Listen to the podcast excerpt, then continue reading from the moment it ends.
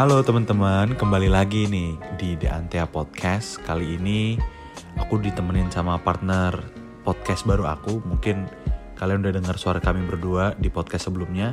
Kali ini aku balik lagi bareng Chelsea. Chelsea say hi dulu dong, Chel. Halo semuanya. Nah, aku udah sama Chelsea. Sekarang kita bakal ngebawain topik yang gak jauh-jauh banget lah dari Antea. Bakal ngebawain topik yang tentang lingkungan-lingkungan juga. Hari ini kita ngebakal ngebawain topik tentang electronic waste. Yep. Sebelum kita masuk ke dalam um, hal-hal seputar electronic waste, kita mau kasih tau dulu nih untuk para teman-teman yang lagi dengerin di rumah atau mungkin lagi dengerin kita di mana aja, apa sih itu electronic waste? Jadi sebenarnya electronic waste atau limbah elektronik adalah barang-barang elektronik yang sudah tidak terpakai dan sudah dibuang.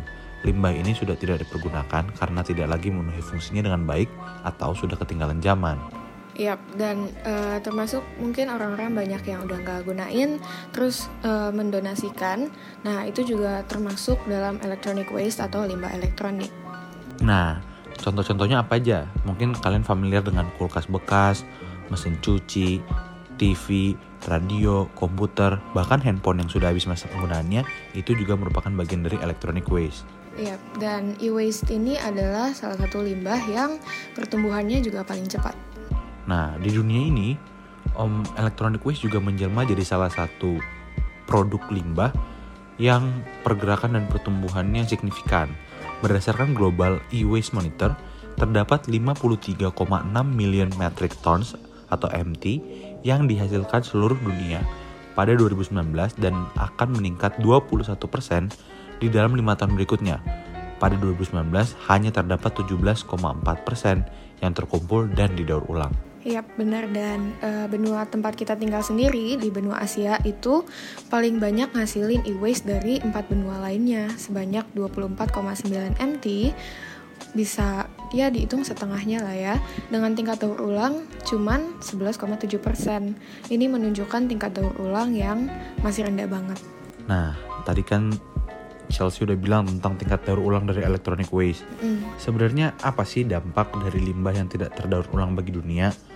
Em, banyak yang bilang bakal berakhir di tempat pembuangan sampah dan tidak terawat. Ini dapat merusak kesehatan dan lingkungan manusia.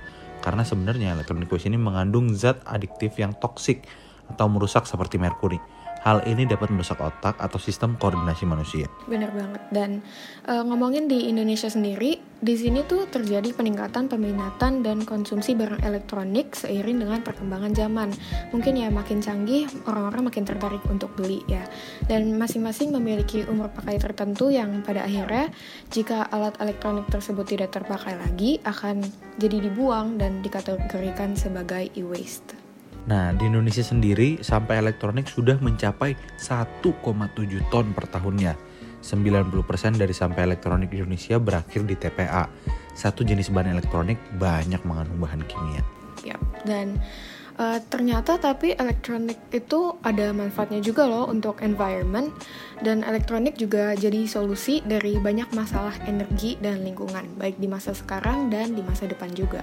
Nah, elektronik secara positif bisa berkontribusi mengurangi carbon footprint dan mengembangkan lingkungan. Nah, ada beberapa nih. Salah satunya banyak alat dan teknologi yang berkontribusi untuk mengurangi polusi dan racun. Contohnya teknologi dry filter dan cerobong asap untuk mengurangi polusi udara dari industri. Nah, ya, yang kedua, material-material yang inovatif bisa buat ngurangin penggunaan material yang lain. Jadi, teknologi dapat mendukung kegi- kegiatan 3R, yaitu reduce, reuse, dan recycle. Nah, tadi kan udah dibilang nih tentang material-material yang bisa menginovasi. Solid state lighting juga bisa mengurangi jumlah konsumsi energi.